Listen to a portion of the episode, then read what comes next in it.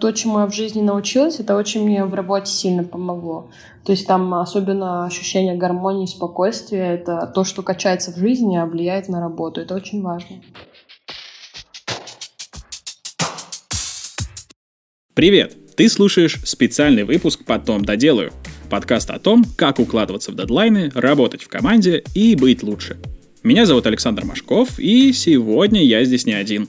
Со мной Иван Бараховка, SEO сервиса по управлению проектами ВИК. Вань, привет. Привет, привет. И вместе мы расспрашиваем Анастасию Глебович, руководителя коммуникационного агентства Valley Media, о том, как она управляет командой, с какими проблемами в менеджменте сталкивается, как их решает и о многом-многом другом. Настя, привет. Привет. Настя, расскажи, пожалуйста, нашим слушателям побольше о своем агентстве, чем вы там занимаетесь. А, если рассказать побольше об агентстве, то, наверное, стоит а, сказать о том, с чего мы начинали. Начиналось это все вообще очень странно. Я работала фрилансером и увлекалась очень много там путешествиями всей этой темой. Я брала себе проекты на работу, ну вот, и в какой-то момент, э, сидя там в Таиланде на острове Панган в путешествии, там несколько лет назад, я поняла, что я перестаю справляться с объемом работы, который у меня есть, и я начала искать помощников. Ну вот, с этого, наверное, началось все агентство. То есть сначала у меня были какие-то помощники. А что в целом вообще делаю, это, ну, начиналось все, конечно, с продвижения в соцсетях, и я стала этим заниматься тогда, когда это все как раз и зарождалось. То есть, когда появился там первый таргетинг, первое сообщество, вот я в то время, это, кстати, где-то шесть с половиной лет назад, я в то время и стала этим заниматься.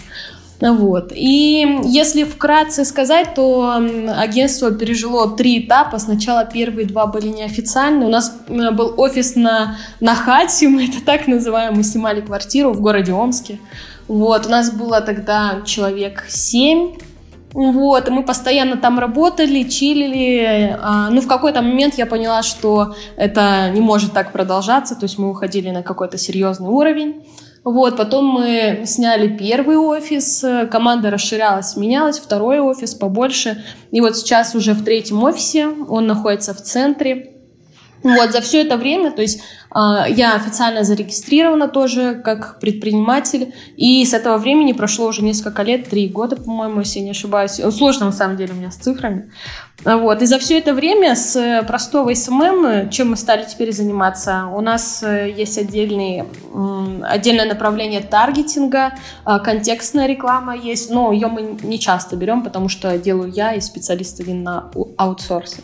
А, мы занимаемся полностью контентным ведением, там брендинг, фотосъемки, и мы стали делать сайты. Да, мы на самом деле делаем очень классные сайты, правда дорого, ну, вот, но не дороже, чем у Ивана, наверное, вот, но делаем. Вот, это основной спектр наших услуг. Я также оказываю консультации по маркетингу, по таргетингу очень люблю. Мое направление это таргетинг, э, таргетинг и стратегия вот, маркетинговая. То есть какие-то консультации, СММ, таргет, контекст, фотосъемки, брендинг, контент. Вот этим мы занимаемся. Как работа на Пангане? Не хочешь еще раз так? А, так я на самом деле там уже пять раз была, и сейчас мне уже надоело на самом деле. И хочу сразу поделиться, очень часто мне задают вопрос, как же ты там работаешь, не лень ли работать на Пангане, на, на, на острове, Таиланд, красота. И могу сказать, что в первый раз, когда я туда приехала, конечно, эмоций было очень много, очень хотелось все посмотреть, работать, конечно, было труднее, но я понимала, что я сама за себя ответственная, что я сама оплачиваю свое жилье, билеты и все остальное. Я в первый раз вообще поехала, ну, у меня не очень большой был доход тогда, и я купила билет, у меня были средства на то, чтобы я там жила, обратного билета не было. Мне нужно было зарабатывать на обратный билет. Я там 4 месяца жила. И могу сказать, что это очень сильно подстегивает, когда ты понимаешь, что ты в случае чего, если ты будешь плохо работать, ты вообще уехать отсюда не сможешь. Вот, поэтому у меня особых сложностей не было, но в первый год все-таки было в каком-то плане из-за того, что хочется все посмотреть, было трудновато, но приходилось сильно себя контролировать. А вот э, пятый раз, когда я туда поехала, то есть я могла там неделю сидеть дома, работать, то есть, ну, уже нет такого какого-то ажиотажа, ты знаешь остров как свои пять пальцев, и, ну, относишься к, это, как, к этому как ко второму дому, то есть вот так, такая ситуация. Ты сказала, что чтобы охватить там больше себя разгрузить, ты нанимал там еще людей. Вот помимо тебя сейчас много людей в компании работает? А, на данный момент а, в штате работает 11 человек. Ну, сейчас все на карантине, естественно. Там, кто хочет, тот посещает офис. В штате 11 человек. Есть на аутсорсе у нас, то есть привлекаемые на проектную работу три фотографа, три видеографа, есть э, один специалист по контекстной рекламе, он тоже живет в Москве, я его привлекаю проектно. Есть программист и дизайнер сайтов. Итого 20 человек, получается, всего. Ну, то есть э, прям штатных, постоянных 11 человек, а остальные все проектные работы. А много на проектах? Ну, я имею в виду, сколько проектов у вас? Средняя загрузка, наверное, при которой я себя чувствую комфортно, это 15 проектов. А, вот во время коронавируса и вот сейчас в конце года некоторые проекты сменились. Почему сменились некоторые проекты? Ну, в коронавирус понятно, что кто-то ну, боялся там за свое будущее, сокращал издержки и так далее. Тот, кто остался, мы переориентировали все на доставку, те там в плюсе. Сейчас, э, ну, вот скажу, в среднем вообще срок жизни клиента у нас в компании это там 2-2,5 года, ну, там от полутора до двух с половиной лет. И сейчас, если кто-то уходит, то это в основном, ну, например, злободневная тема всех специалистов, там, СММ и так далее, какой бы ты классный контент ни делал, когда ты раскачиваешь э, компанию, да, приводишь ей определенную выручку, они например, могут заменить, э, например, вот агентство на специалиста там за 10 тысяч рублей, чтобы он просто поддерживал, потому что, ну, они уже достигли того уровня, которого они хотели. То есть вот это вот, наверное, основная причина. Либо если мы устаем от проекта и считаем, что какая-то другая команда вдохнет больше интересного, больше сил, там какие-то новые идеи в этот проект, мы иногда тоже предлагаем, ну, как бы прекратить сотрудничество, рекомендуем кого-то другого. Но часто так бывает, когда мы берем какой-то очень крупный проект, на который нужно больше сил, и ну, какие-то там, которые мы давно ведем, мы вот так передаем кому-то иногда.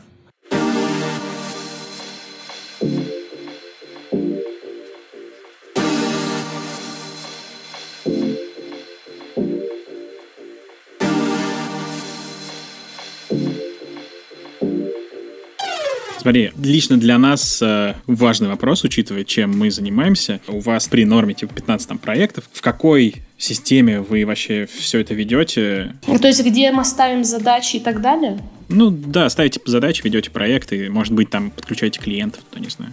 Вот э, я скажу сразу, могу прям целую историю рассказать. У нас большой путь был с того, что мы начинали. Когда это было небольшое число людей, у нас вот есть чаты внутренние, мы ставили задачи каждый день в чатах мы писали, например, там, ну, надо сделать, и что нужно сделать в течение дня, там, через галочку, циферку, черточку, и когда задачу выполнял, закрывал там каким-то смайликом своим любимым, закрывал задачу выполненную. И людям было удобно в том плане, что они на день видели свои задачи, что у них все это перед глазами и какая-то такая отчетность. Вот. Ну, понятно, что с ростом обязанностей, задачи, вот это все там в чатах писать, конечно, очень неудобно, это все уходит и так далее. Мы стали пользоваться Wanderlist листом. А, был такой сервис, он от Microsoft, насколько я знаю, сейчас он уже не поддерживается. Вот, и мы тоже очень долго работали на нем. Там можно было сделать список задач, назначить ответственных. Ну, там, э, единственное, не очень удобные группировки были, но в целом нормально. Вот. И большая сложность была вам это, как э, ну, по вашей теме будет, э, заключалась в том, что люди просто в целом не могли, не могли привыкнуть работать в каком-то вот задачнике. Кому-то удобнее писать постоянно на бумажке, на ежедневнике и так далее. Ну, а потом мы перешли в Trello, и в Trello уже стали, ну, сформировали там доски под наши проекты, э, распределили там задачи по проектам, и каждый работает. Ну, то есть сейчас вы в Trello? Да, сейчас на данный момент мы работаем в Trello.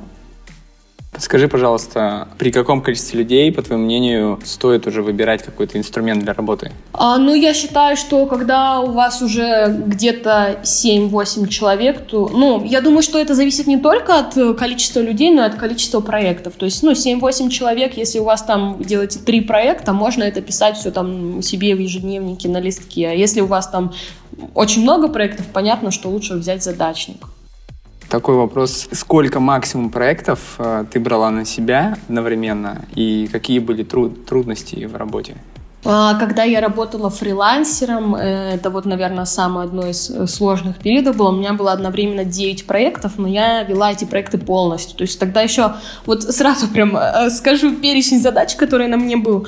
В девяти проектах я делала каждый день, это очень старое время, это прям вообще какой там год, 2015-16, наверное. Я там делала посты каждый день, писала тексты, вручную делала рассылки по 40 сообщений каждый день целевой аудитории, да, это на это тратила время. Я придумала разные механики, конкурсные акции, искала там, где разместиться и так далее. И у меня реально это отнимало время, с учетом того, что я еще училась в универе, еще у меня там была дополнительная подработка, и то есть я все это совмещала. И это, ну вот 9 проектов с всеми рассылками, постами, конкурсами, там, коммуникациями, это было много.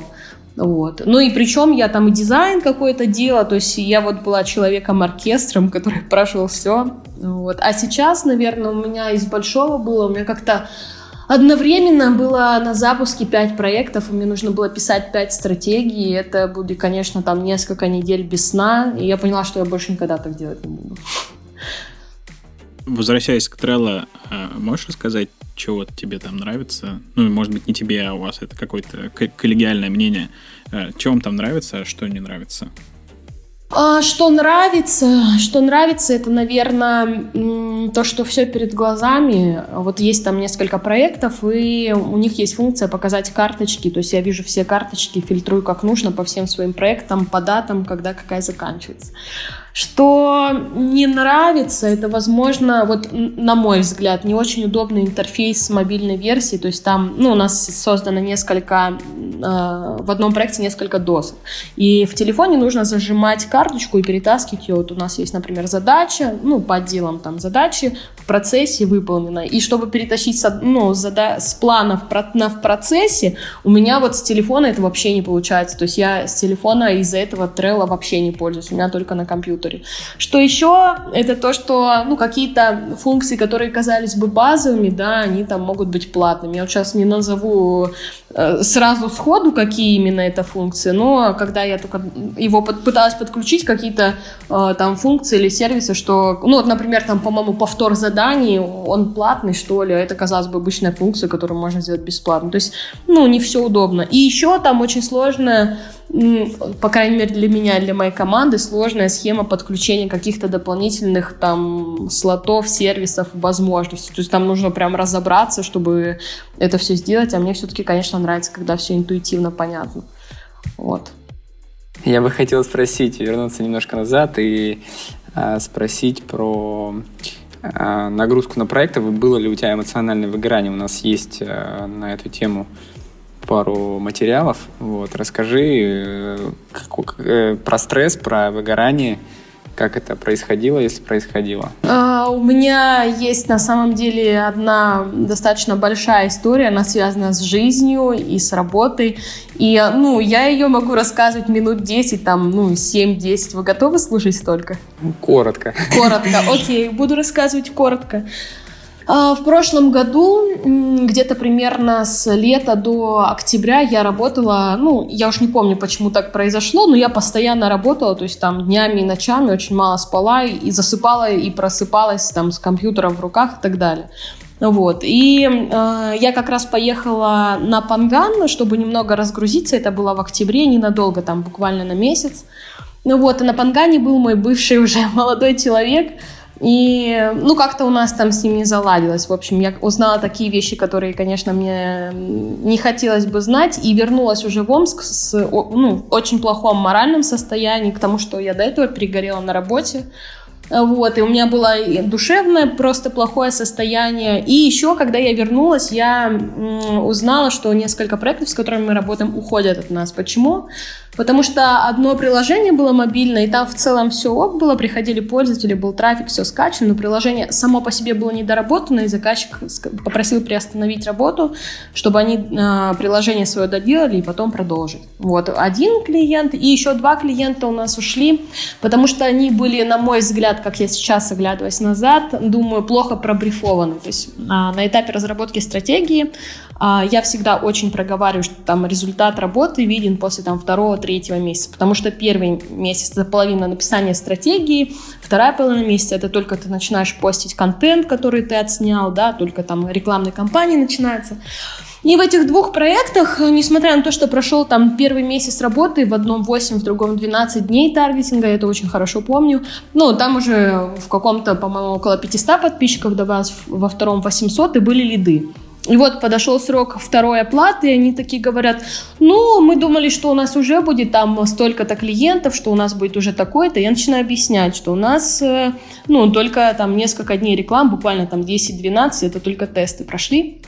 Вот, в общем, все свелось к тому, что оба клиента мне сказали о том, что они дальше сами будут делать, и они до сих пор по сей день пользуются ну, стратегией, которую мы написали, это все нормально, они за это заплатили. То есть делать все то же самое, но сами, потому что им это выгоднее, как они посчитали. Вот, и получается, то есть у меня минусанулось три проекта, за два я просто переживала уже на общем фоне, но с ними все нормально было. И личная жизнь, там на самом деле, ну, большое переживание было. И в итоге из всего этого вышло так, что у меня сильное перегорание было. Я как руководитель не могла позволить себе приходить на работу там с плохим настроением и так далее, чтобы не демотивировать свою команду. Я приходила в отличном настроении, старалась работать и все остальное, но у меня это все, все сказалось это с болями в сердце. То есть я испугалась, думала, что у меня там проблемы с сердцем и так далее. Оказалось, что это просто психосоматика от невымещенных эмоций каких-то, сдержанных, все остальное. И вот я поехала второй раз на Панган, и как я справилась с этой всей ситуацией. Я, во-первых, поправила работу, а во-вторых, я стала больше времени уделять себе. Я э, делала свои любимые дела. Я очень люблю рисовать, танцевать, э, там, ну, путешествия. Это само по себе тоже мое любимое дело. Вот, занимаясь любимыми делами, уделяя себе время и проводя много времени в одиночестве, то есть я работала, и все остальное время я куда-то уезжала гулять одна, там, ну, купаться и все остальное, там просто там по горам лазить. Я проводила много времени одна и наполнялась какой-то энергией своей, спокойствием. Ну и так все это прошло, то есть потом я вообще вычеркнула из жизни всех людей, которые мне доставляли какой-то дискомфорт, и сейчас я могу сказать, что у меня прям очень низкая тревожность, несмотря на то, там, что происходит, я чувствую себя счастливым человеком. Настя, у меня такой вопрос про управление. У нас в стране до относительно недавнего времени, ну, типа там лет, может, 10-15 назад, мало кто вообще работал по методологиям и методикам. Вот, про тот же agile вообще никто не знал, а сейчас у нас куда ни плюнь, все agile. Люди просто управляли проектами, как получалось. Э, потом вот с IT вся эта тема про гибкость пошла. У вас в компании как с этим обстоят дела? Вот, вы просто управляете как получается или работаете по какой-то методологии? А, ну, сказать э, стоит вообще с того, что у меня образование инновационное и проектное управление. Я училась в Государственном университете Достоевского у нас в Омске, а, и моя специальность это project менеджер. Вот. А у нас э, в компании мы выбрали Scrum. Почему так? Потому что ну, нам удобнее работать с принтами, мы выставляем задачи на неделю, в течение недели их делаем, в конце недели там, или на следующей планерке, там, с понедельника по понедельник, мы возвращаемся и проговариваем, а, что было сделано, что не сделано, какие проблемы возникли на том или ином этапе, и пытаемся вместе решить эту проблему. То есть я на самом деле очень много внимания на работе уделяю выявлению причин каких-то задержек, сложностей, дедлайнов. То есть я не ищу виноватых, кто там что сделал и так далее. Я стараюсь понять, почему это произошло, чтобы это убрать. Вот. Ну и в основном, в целом, мы вот придерживаемся пока скрам. Нам это удобнее в, ну, в связи с тем, что у нас такая деятельность сама по себе проектная, и задачи э, у нас э, ну, релевантнее ставить как раз на неделю, чтобы следить за проектом, все ли с ним хорошо. Назови три принципа в работе, самых главных, э, которым ты можешь придерживаться. Например, э, ну не знаю, я там каждый день планирую вечером, следующий день или, или что-то еще. Mm, э, ну, первый, который для меня является важным, это сначала позаботиться о себе, а потом начать какие-то дела. То есть я знаю, что я буду эффективнее работать, если я сначала сделаю какое-то свое любимое дело, а потом приступлю к работе. С плохим настроением я не сажусь работать. А, для этого я, например, встаю очень рано, например, в 5 часов утра, делаю какие-то свои любимые дела, там принимаю ванну, пену, читаю книгу там или что-то такое, и потом уже завтракаю, и к рабочему времени я уже готова заниматься тем, что необходимо сделать сегодня. Вот. Я также люблю структурировать все. Мне важно, чтобы задачи были четко поставлены, чтобы они были конкретны, чтобы все были информированы. Еще а, мне очень важно соблюдать коммуникационную грамотность. То есть Например, если я делаю свои задачи, я распланировала день, я буду это делать. Мне, если кто-то хочет со мной о чем-то побеседовать, он э, должен сказать об этом заранее. То есть мы планируем свой день всегда с учетом того, какие задачи у других людей. Вот. Если возникает что-то срочное, ну тогда, конечно, приходится что-то переставлять. И еще один самый главный принцип, который я всегда говорю своей команде.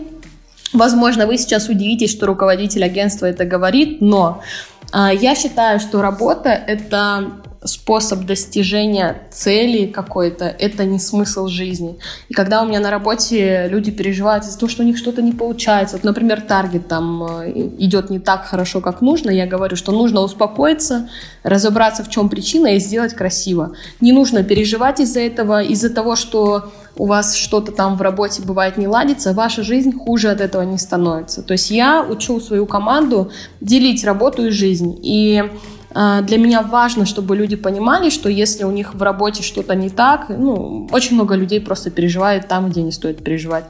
Э, и я говорю о том, что если что-то в работе не так, это не означает, что у вас в жизни все плохо. Э, даже если когда-то не, не получится вообще в целом что-то по работе у людей, на этом жизнь не кончается, они найдут себя в другом деле и так далее. Вот это, наверное, тоже одно из важных, что я говорю своей команде и как считаю сама. У нас э, как раз на эту тему про ошибки и про то, что их можно э, не бояться совершать, а, была недавно статья, поэтому очень актуальный вопрос и для меня. Я тоже считаю, что а, ошибаться нужно, и это не приносит э, плохих результатов. Плохой результат, во-первых, это тоже результат, а во-вторых, ну, ошибки прям хорошо и учат, и чем больше ты их совершаешь, тем ближе ты к своей цели. Я могу сказать, что лучшие знания свои я получила в начале пути, когда совершала какие-то ошибки. И а, ну вот, э, что меня может напрягать как там руководителя, как человека, когда совершается одна и та же ошибка там тысячу раз. То есть мне достаточно там одного, ну в крайнем случае там два раза, чтобы усвоить, что э, вот так делать не надо, вот здесь такие-то последствия. Это касается и жизни, и работы. И когда люди, например, на работе совершают одну и ту же ошибку несколько раз, э, я начинаю, конечно, ну, внутри расстраиваться, потому что я начинаю задаваться вопросом, правильно ли я вообще объясняю людям, э, ну, то есть какой-то, правильно ли мы разбираем ответ на этот вопрос. А, но это такое, одна из точек роста, то есть здесь тоже, возможно, не стоит там как-то мне внутри, может быть, расстраиваться, но это моя первая эмоция. То есть, ну, вот в работе меня, например, немного напрягает, когда одна и та же ошибка повторяется больше, чем два раза. Смотри, ты сказала то, что, ну, у вас такая культура э, общения в компании, что чтобы с тобой, типа, о чем-то поговорить, надо заранее договориться. Расскажи, пожалуйста, ну, сейчас есть вообще куча всяких способов общения, там и мессенджеры, и внутрисистемные чаты во всяких системах управления, и почта, там, и Zoom и так далее. Как у вас вот внутри команды выстроена коммуникация? Вот. Какие вопросы, где вы обсуждаете? А здесь, э, наверное, ничего супер необычного нет. А, у нас основные вообще какие-то ресурсы информационные хранятся на Google диске. А вот. Для общения между собой мы используем ВКонтакте, потому что какой-либо другой мессенджер, там, ну вот Telegram, например, он является личным, у меня все протестуют по поводу того, чтобы пользоваться им в рабочих целях. С клиентами нашими мы общаемся либо в WhatsApp, либо через почту. То есть здесь вообще ничего нет сложного. Планерки иногда вот в карантин или когда кто-то на удаленке мы делаем в Zoom. Я подумываю о том, чтобы сделать Discord-канал, но у некоторых людей есть сложности с этим, говорят, что он у них зависает, какие-то такие проблемы. Но я думаю, что это решаемо. Вот, а так в целом чего-то необычного нет. Еще хочу прокомментировать по поводу того, что нужно заранее повещать, чтобы со мной поговорить. Это не в таком плане, что что-то уточнить, они могут подойти у меня что-то спросить. Я имела в виду какие-то объемные задачи. То есть, ну, у меня как у руководителя есть задачи по контролю некоторых аспектов работы. Вот. И э, ребята готовят свои задания, и чтобы я их проверила, ну, они знают, что у них есть определенный срок, в который они мне все сдают вот эти задания там, для контроля какой-то проверки. Вот. И я имела в виду это, то есть какой-то жизненный совет там, или просто какой-то моментный вопрос они могут подойти и спросить. Но они не могут накидывать мне, например, задачи в конце рабочей недели, чтобы я что-то проверяла, потому что у меня есть личное время свое, и они все это понимают. А, так называемый скайп-этикет вы практикуете?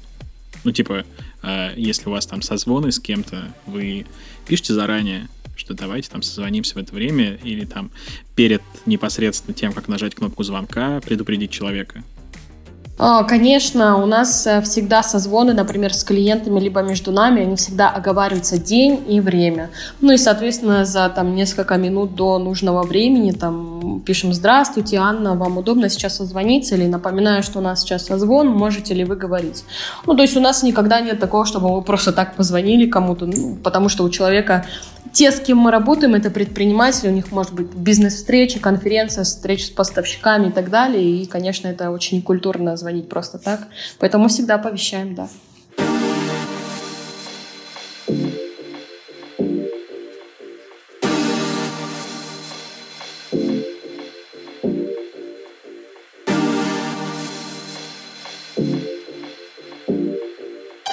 Ты сказала, что ты по специальности project manager, правильно я понял? Да. А как ты пришла в СММ? Ты же начала не с управления непосредственно, ты начала как э, исполнитель, ну типа руками делала это все. Как ты к этому пришла? А вот э, как я пришла к управлению именно в СММ? Не-не, как, как ты пришла вообще в СММ? Ну, типа, почему, почему в СММ? Почему там не в email? Почему не в э, еще куда-нибудь? Везде есть проект менеджеры я могу рассказать вообще о своем опыте. Я, конечно, не сразу там в СММ полностью ушла. Э, СММ я стала заниматься, будучи в универе. Моя подруга близкая, у нее, кстати, тоже агентство. Мы с ней 7 лет дружим. Она в то время устроилась на подработку. Она в местной группе там ВКонтакте делала посты. И говорит, я получаю столько-то, классно, сижу дома, делаю посты, никуда ходить не надо, ничего делать не надо. И я такая подумала, м-м, в принципе, неплохо, я бы тоже так подработала. Ну и и вот с этого все и пошло. То есть мне нужна была просто подработка какая-то. А почему я глубже стала этим заниматься? Потому что со временем я поняла, что там очень много есть интересного, и это позволяет мне путешествовать. То есть я ну, не должна сидеть в офисе постоянно, я могу взять ноутбук. Вот у меня бывало, что я за три часа до вылета покупала билет и уезжала там в путешествие. То есть мне это нравится. Ну и в целом это творчество, креатив. Но я не сразу работала полностью вот в маркетинге и так далее.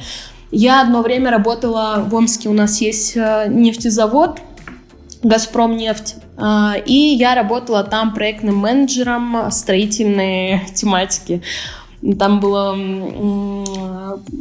управление строительной деятельностью проектное управление строительной деятельностью. Да, я сама нашла там телефон руководителя, пришла на собеседование, я сидела одна в огромной переговорной с дубовым столом, и там еще 10 человек было, и там все такие взрослые, серьезные люди.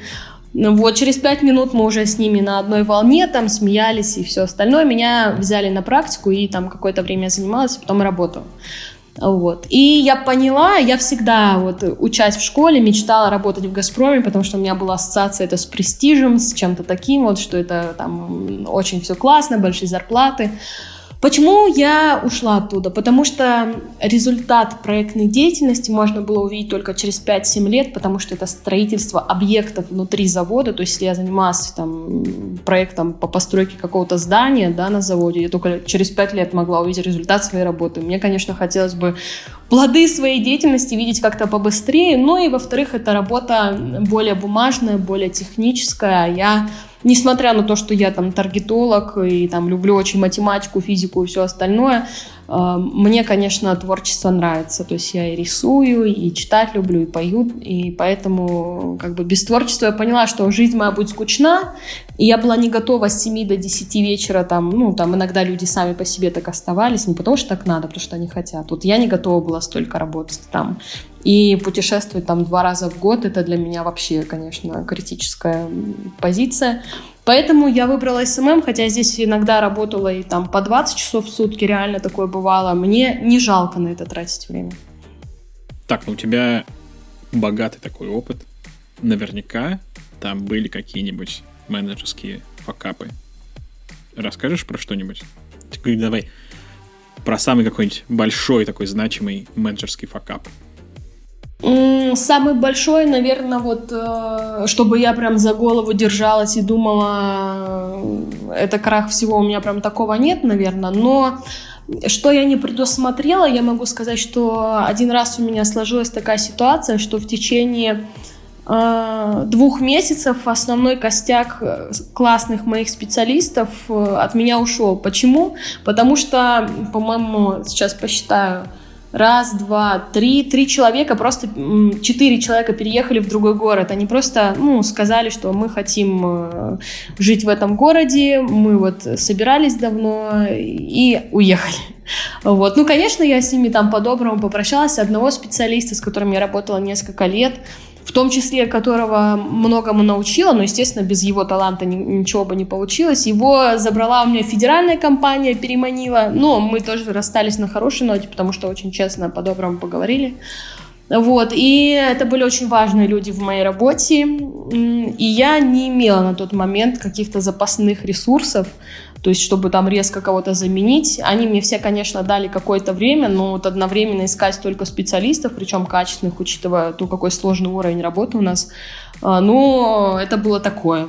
Ну, я в итоге все нашла, все сделала, но как бы Теперь я знаю, что у меня там в запасе есть Google документ с ссылочками там на э, специалистов разного рода, к которым я могу обратиться, если вдруг что-то случится.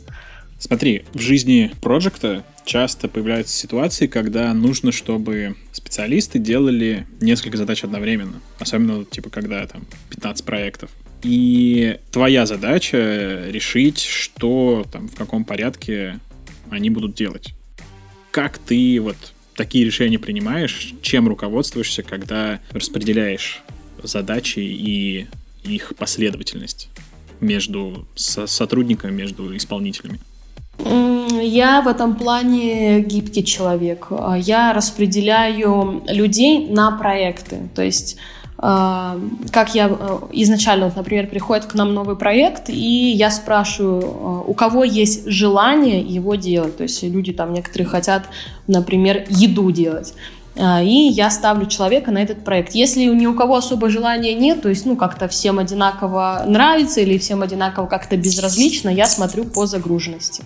А, по поводу гибкости, что я сказала, я распределяю задачи людей на проекты распределяю, а потом ставлю а, ну, конкретным специалистам а, подразделения этого проекта задачи но то, как они будут их выполнять, в какой последовательности, э, это определяют они сами. Они специалисты, они профессионалы, они знают э, тонкости своей работы и понимают, что, например, если перед ними стоит дедлайн такой-то на эту задачу, то они распределят все свои там остальные рабочие задачи в определенном порядке, чтобы все успеть.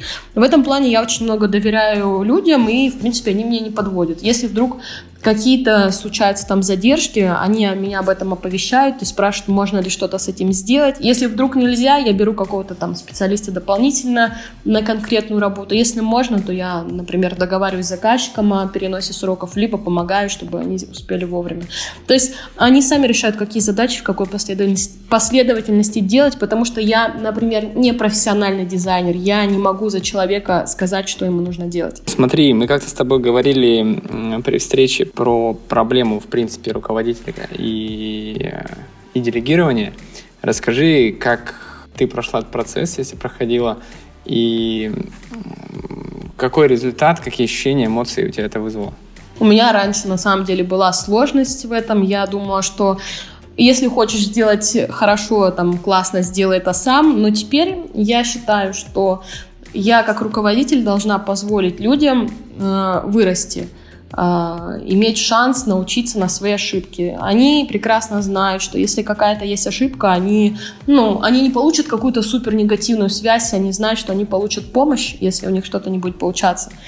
И когда я осознала, что я ответственна за обучение и рост людей, с которыми я работаю, я поняла, что если я даю им какие-то сложные задачи, даже какие-то свои поручаю, они растут от этого.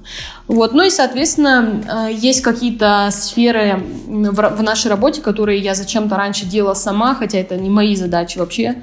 А, ну и я как руководитель подросла и поняла, что вот эти задачи а, я передам там, определенным специалистам, потому что у меня там есть стратегические задачи, задачи по поводу там, развития бренда и всего остального.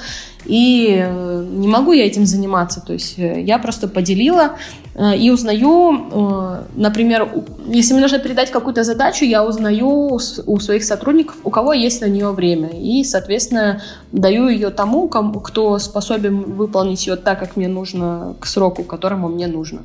А у вас не, ну, где-то у вас фиксируется загрузка, или ты это именно в ручном режиме узнаешь?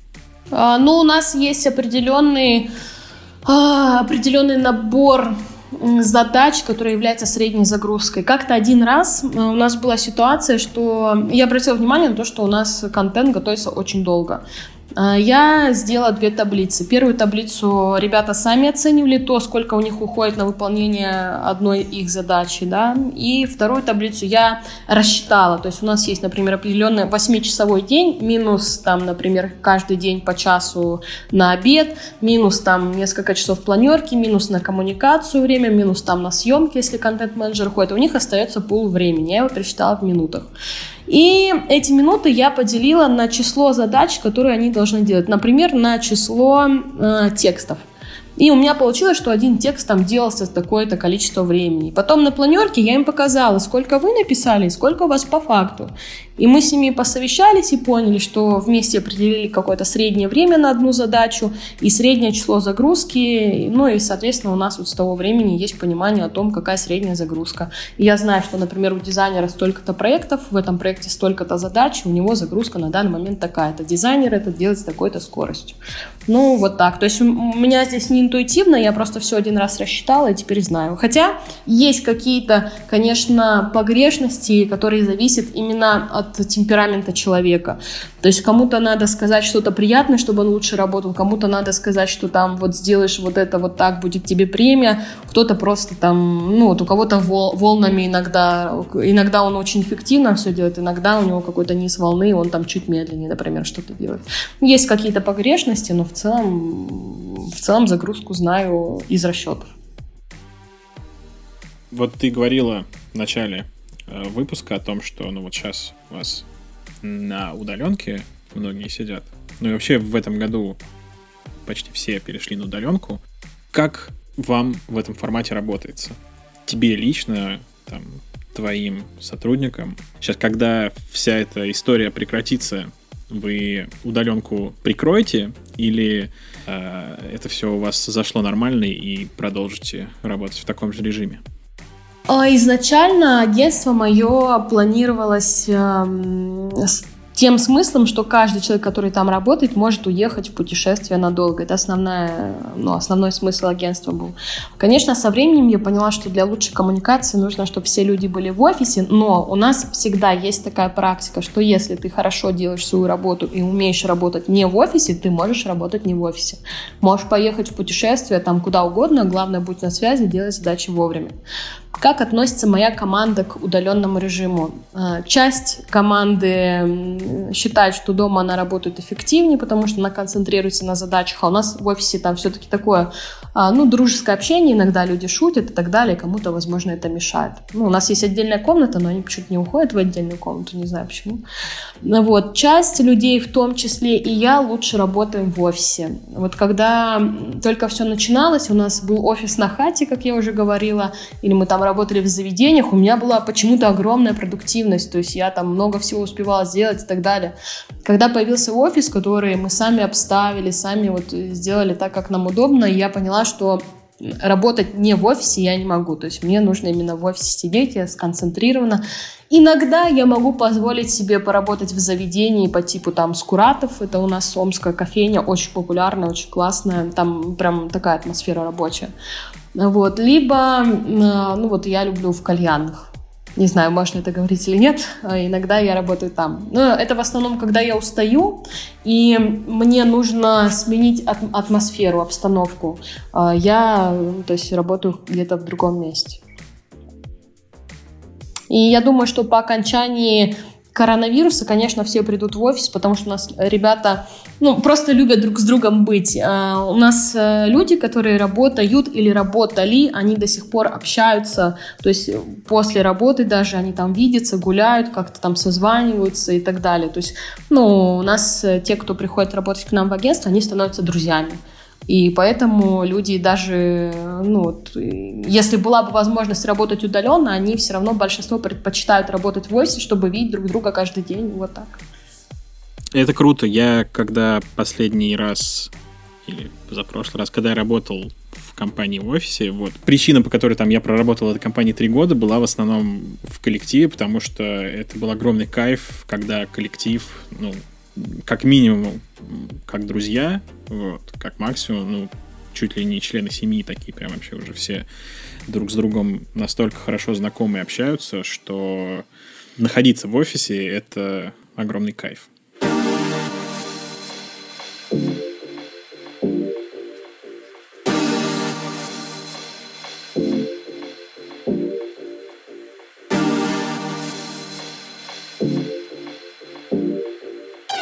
Смотри, э, по поводу э, того, что ну, вот как бы у вас на удаленке люди работают, могут куда-то пойти, ты можешь пойти там э, куда-то поработать в каком-то заведении. Трекаете ли вы вообще рабочее время, чтобы фиксировать там, на какие задачи сколько у вас времени уходит? И э, второй под вопрос, так сказать, в эту сторону. Контролируешь ли ты эту историю? Ну, то есть, чтобы мониторить, что там человек работал весь день, а не поработал там два часа, а все остальное время пинал, сами знаете что. А я в этой ситуации скажу так. Мне очень важно, чтобы к началу рабочего дня все были на связи. И когда удаленно, я включаю перекличку, могу в любой момент резко написать перекличка, и чтобы мне каждый в эту секунду сразу ответили, что они там, ну окей, там две минуты допускать. То есть люди должны быть на связи то, когда они делают работу, как они ее делают, меня на самом деле не волнует. Меня волнует только то, чтобы задача была выполнена э, в строго назначенный дедлайн. Если м, они работают ночью, делают это в дедлайн и делают это качественно, ну, окей. Просто люди очень творческие, и если я буду загонять их всегда там в рамки там такие-то, может быть, человека вообще, в принципе, в этот день там, продук... ну, в это время продуктивность ниже, а он только вечером там начинает хорошо работать. Но я я очень сильно придираюсь, когда люди опаздывают на планерки или на какие-то созвоны там, или на обучение внутреннее. У нас есть обучение в компании, и я очень сильно к этому придираюсь.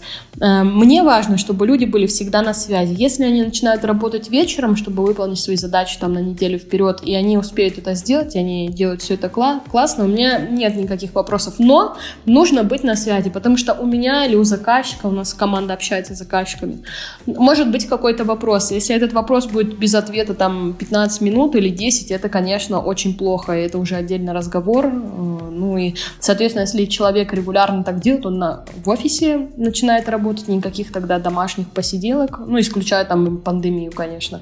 Вот, если человек в целом, ну, такого не было, но если человек в целом не будет понимать, что нужно быть там на связи, то мы, конечно, с таким человеком попрощаемся. Вот, а так, э, какого-то такого регламента у меня нет.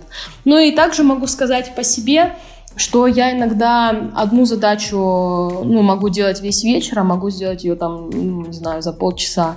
То есть э, у нас такая работа, что ну, нельзя сказать вот прям, что вот конкретно в это время ты должен выполнять все свои задачи. Мы стремимся к этому, но я даю поблажки в этом плане людям. Главное, чтобы они все делали классно и вовремя. Это самое важное. А где вы записываете регламент? Есть какая-то библиотека или что-то типа... Или Google Доки? Вот я ранее говорила о том, что мы просчитывали среднюю, ну, время средней задачи, там, написания текста, разработки макета, сторис, там, и так далее. Это у нас все записано, там, лежит на диске. Если кто-то забывает, сколько это должно в целом, э, ну, они это просматривают. Опять же, а, если у них не полная загрузка проектов, то они могут позволить себе делать какие-то задачи дольше.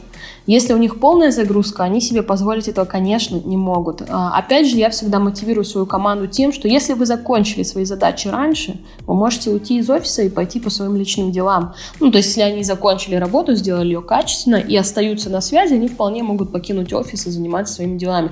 Это знаете, как мотивирует людей делать быстро и классно? Вот это прям лучшее. То есть обещание того, что если ты все сделал, можешь пойти по своим делам. Вот так. А если не касаться вопросов именно задач, ну, допустим, внутрикорпоративное общение между ребятами, там, правила написания писем клиенту, это где-то фиксируется? Или вот э, просто есть там какой-то один, э, там, при, при, при, при устройстве на работу ты объясняешь, как нужно сделать и все? А, при устройстве на работу я объясняю, как это нужно делать. Когда мы создаем чаты, например, с клиентами, я сразу тон э, разговора задаю, то есть ты, вы там и так далее, кого как зовут, кому по какому вопросу обращаться. Более того, у нас на диске есть инструкции по каждому направлению работы.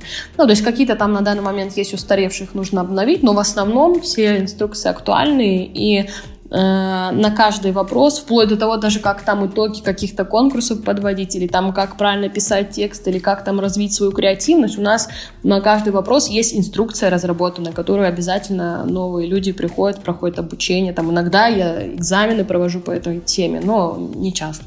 Как ты считаешь, было бы удобно, а, чтобы, ну, если бы, допустим, в Trello такое было, э, то есть был встроенный инструмент, где ты можешь зафиксировать все правила, и там при каких-то изменениях сотрудники там оповещения получали, да, или тесты могли пройти на знание там основ работы в компании. А я думаю, что это было бы очень удобно. Например, новые люди, когда приходят к нам э, на работу, несмотря на то, что мы прям вместе с ними, я провожу обучение, там другие специалисты проводят, объясняют, некоторые люди не сразу, например, вникают в то, как а, ну, фиксировать там статистику в проектах, как оценивать, там, развивается проект или что-то нужно там подправить, или там даже как подводить итоги конкурсов, есть инструкции, некоторые люди не сразу это понимают. И, конечно, если бы стояла задача, там, например, например, внести статистику проекта и рядом ссылочка «Если забыл, как это сделать, нажми сюда». Это было бы, конечно, очень удобно. И еще небольшой вопрос даже. А у тебя как э, тебе было бы проще выкладывать такие материалы и в тексте, или было бы круто записать, допустим, вот в эту корпоративную библиотеку, а, допустим, есть кусок статьи, и ты надиктовала быстренько аудио, в котором ты поясняешь какие-то элементы, либо записала видео, скринкаст, где ты можешь, а, где поясняешь человеку, как делается эта задача. То есть, наверное, это было бы полезнее, как ты считаешь? А я вот могу сказать, э, я думаю, что многим людям, конечно, проще посмотреть и все остальное, то есть они так лучше понимают, когда один рассказывает там второму человеку, все разжевывает, объясняет, но есть такие люди, которые самостоятельно отлично разбираются, обладают там большой сообразительностью, в том числе не постесняюсь, я такой человек, и мне удобнее, экономя свое время, просмотреть какой-то текстовый документ, почерпнуть важное, разобраться за, там, за три минуты, чем смотреть, э, например, видео в 30 минут. То есть э, мне лучше с текстом, кому-то определенно лучше с видео, поэтому я бы сделала и так, и так. Ты явно не микроменеджер. То есть это не, не твоя история. Была ли ты когда-нибудь жертвой микроменеджера? Кто-нибудь тебя контролил прям настолько сильно, что можно было с ума сойти? Еще в ту пору, когда ты не была руководителем. Я вот могу сказать, что и я не знаю, как к этому относиться. У меня за всю мою историю Ну, то есть я особо ни на кого не работала. Даже когда я была там, например, в «Газпроме», э, то, ну, у меня там, у меня там наставники были. То есть у меня не было там какого-то супер жесткого руководителя и так далее. Так уж вышло, что самым строгим руководителем я была сама себе. Ну, конечно, у нас есть клиенты, которым, ну, например, нужна супер какая-то отчетность, там, вот там каждый день меня спрашивают потому-то, потому-то, но меня как-то это не особо напрягает. Ну, то есть, окей, спрашивают, спрашивают. Потому что я сама очень строгий человек в этом плане, и мне всегда нужна отчетность. То есть, э, ну, возможно, я там привыкла сама контролировать какие-то аспекты работы. Вот. Ну, не сказать, что я каждую секунду спрашиваю, но там на планерках мы разбираем абсолютно все. Все, что нужно было сделать. Я до любой мелочи вот докопаюсь, но мы разберемся и ну, поймем, что сделано, что не сделано, какие там причины и так далее. Вот. Каких-то супер нападок от людей я особо никогда не испытывала, если только от себя. Да, наверное, тебе очень сильно повезло, а, что вот так у тебя все сложилось, что ты никогда с этим не сталкивалась, по сути. Смотри, мы потихоньку движемся к финалу. Представь, если бы ты сейчас была на месте человека, который хочет вообще погрузиться в тему управления проектами, стать продукт менеджером что бы ты хотела обо всем этом знать заранее? Подводные камни, это вот это все. Я бы хотела знать заранее м, тот уровень стрессоустойчивости, который необходим для этой работы. То есть обычно люди ну, не отдают отчет себе о том, насколько иногда стрессовой бывает работа с проектом, там, с другими людьми и так далее. То есть если какие-то навыки, знания, там это все можно научиться, изучить и так далее, то э, тот уровень проблем и та выдержка, которая необходима для того, чтобы их решать, об этом обычно никто не говорит. Когда принимают людей на работу, очень часто, ну вот я там смотрю какие-то собеседования, как другие проводят, или общаюсь там с маркетологами, никто не говорит о том, что это типа очень стрессово. Когда ко мне люди приходят на собеседование, первое, что я говорю, что это реально сложная работа. То есть если вы стрессоустойчивый человек, оцените там свои силы э, и там свои способности в эту секунду и честно скажите, у вас есть сильная стрессоустойчивость или нет. И, все, и многие говорят, да, есть, да, да, я вообще очень спокойный человек. А потом, спустя полгода работы, мне говорят, Настя, ты знаешь, вот когда ты задавала этот вопрос, мы, конечно, понимали это не так, как ты имела в виду. Потому что работа с людьми и с проектами, особенно там, когда риски бывают какие-то, это все, ну, нужна большая выдержка. И еще в сторону советов э, нашим слушателям. Есть какие-то книги по управлению проектами или там статьи, курсы, которые на тебя повлияли, э, которые ты можешь порекомендовать?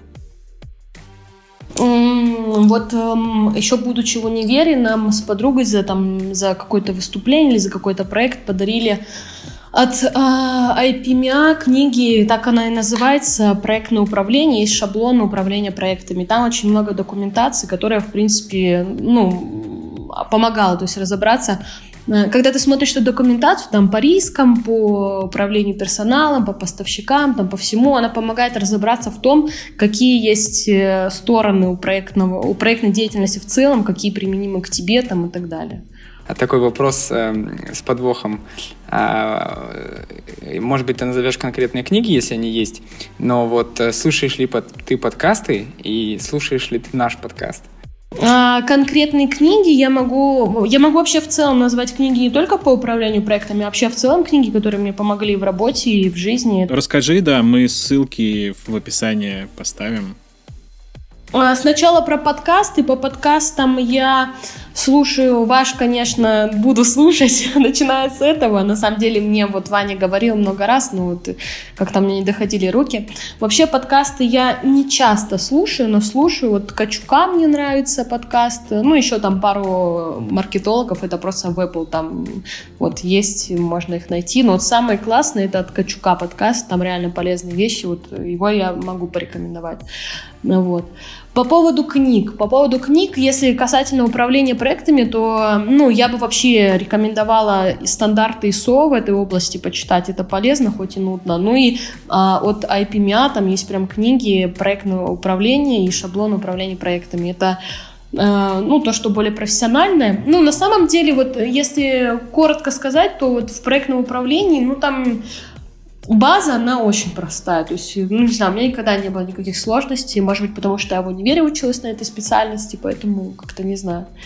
Вот. Еще из книг, что могу посоветовать. Сейчас вот я прям возьму книжку и скажу название.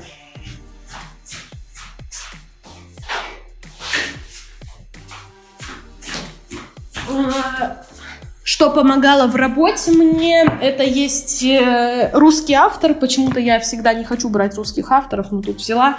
Елена Николаева «Делай сегодня». Это опыт 64 успешных российских стартапов. Там о том, как создавался Imaginarium, как там у одного предпринимателя прогорел бизнес, он содрал обои, написал слово «бизнес». И эта книга мне чем полезна, когда у меня вот как раз какие-то перегорания были, я там пару кейсов читаю и понимаю, что все надо делать, надо там там работать и так далее. То есть это мотивирует. Также мне оказалась полезной книга под редакцией Власовой «Психология в рекламе». Это описывается опыт э, э, рекламщиков, которые получили психологическое образование, мы в своей работе используем очень сильно психологию, поэтому я тоже ее могу посоветовать, хотя она не очень простая. Из жизненных книг я бы посоветовала, конечно, на первом месте Джо Диспенза. Это нейрохирург, нейробиолог. Э, и книги там э, «Развивай свой мозг, сверхъестественный разум». Это научные книги, то есть там о том, как э, гормоны нашего тела влияют на наши мысли, формируют там эмоциональные какие-то циклы, да, которые мешают жить. Это на самом деле полезные книги. Еще я читаю книги Оша. Это книги, которые позволяют... Вот я бы о личности, наверное, я одну ее посоветую. Она, эта книга полезна всем, она помогает понять, что такое эго человека, заметить это в себе. И когда ты это понимаешь, тебе и работать, и жить легче становится. Ты начинаешь больше уважать других людей, себя. Это вот прям мой топ. А еще есть Inspire, это вдохновленные, это книги для продуктоунеров, тех, кто хочет стать ими. Она тоже там очень популярная, там по названию можно найти. Ну вот ее бы я тоже посоветовала почитать, э, там очень хороший опыт. Ну вот это, наверное, из того, что мне... А, еще, знаете, есть книга «Сверхчувствительные люди». Сейчас скажу автора. Автора найду. Это датский психолог. Датский психолог, не знаю, вспомню или нет. Нет, наверное, автора я не вспомню. Датский психолог, название «Сверхчувствительные люди». Это тоже можно загуглить, я думаю, найдут. Э, ну, найдется эта книга. Это очень полезный материал для людей, которые очень реагируют на окружающую среду. Я такой человек, я реагирую на интонации, на то, что происходит вокруг, но я больше аудиально реагирую. И она, эта книга говорит о том, как с этим работать, как там себя защищать и так далее. То есть людям таким сверхчувствительным в обществе, на самом деле, особенно на работе, очень сложно. И это очень важно прочитать. Она там 150 страниц. Я пока летела в самолете, ее всю прочитала, поэтому вот. Най, спасибо тебе большое, что ты уделила нам время. Э, было очень интересно тебя послушать. Вам тоже большое спасибо. Мне очень интересно было поучаствовать в подкасте. Это первый мой подкаст. И я обязательно подпишусь и буду слушать все ваши подкасты. Да. Размещу все ссылки на этот подкаст у себя в соцсетях. Вообще очень интересный опыт. Будем рады, если ты э, еще раз к нам придешь, расскажешь про какие-нибудь интересные штуки, про жизнь, поделишься своими какими-нибудь э, мудростями, советами. Э, спасибо большое, буду рада поделиться. Я, конечно, не считаю там себя суперэкспертом в каких-то жизненных вещах, но своим опытом я буду рада делиться, когда представится возможность, поэтому мы там не прощаемся с вами. Мне очень приятно было. Спасибо за возможность еще раз. Вот. Очень рада. Спасибо, что слушаешь наш подкаст. Не забывай подписаться, чтобы не пропустить новые выпуски. Мы есть везде, в Apple и Google подкастах, Яндекс Музыке, ВКонтакте, Кастбоксе, Spotify и даже Ютубе. Если слушаешь нас в Apple подкастах, поставь, пожалуйста, оценку и оставь отзыв. Огромная тебе за это благодарность. На этом все. До встречи в следующем выпуске.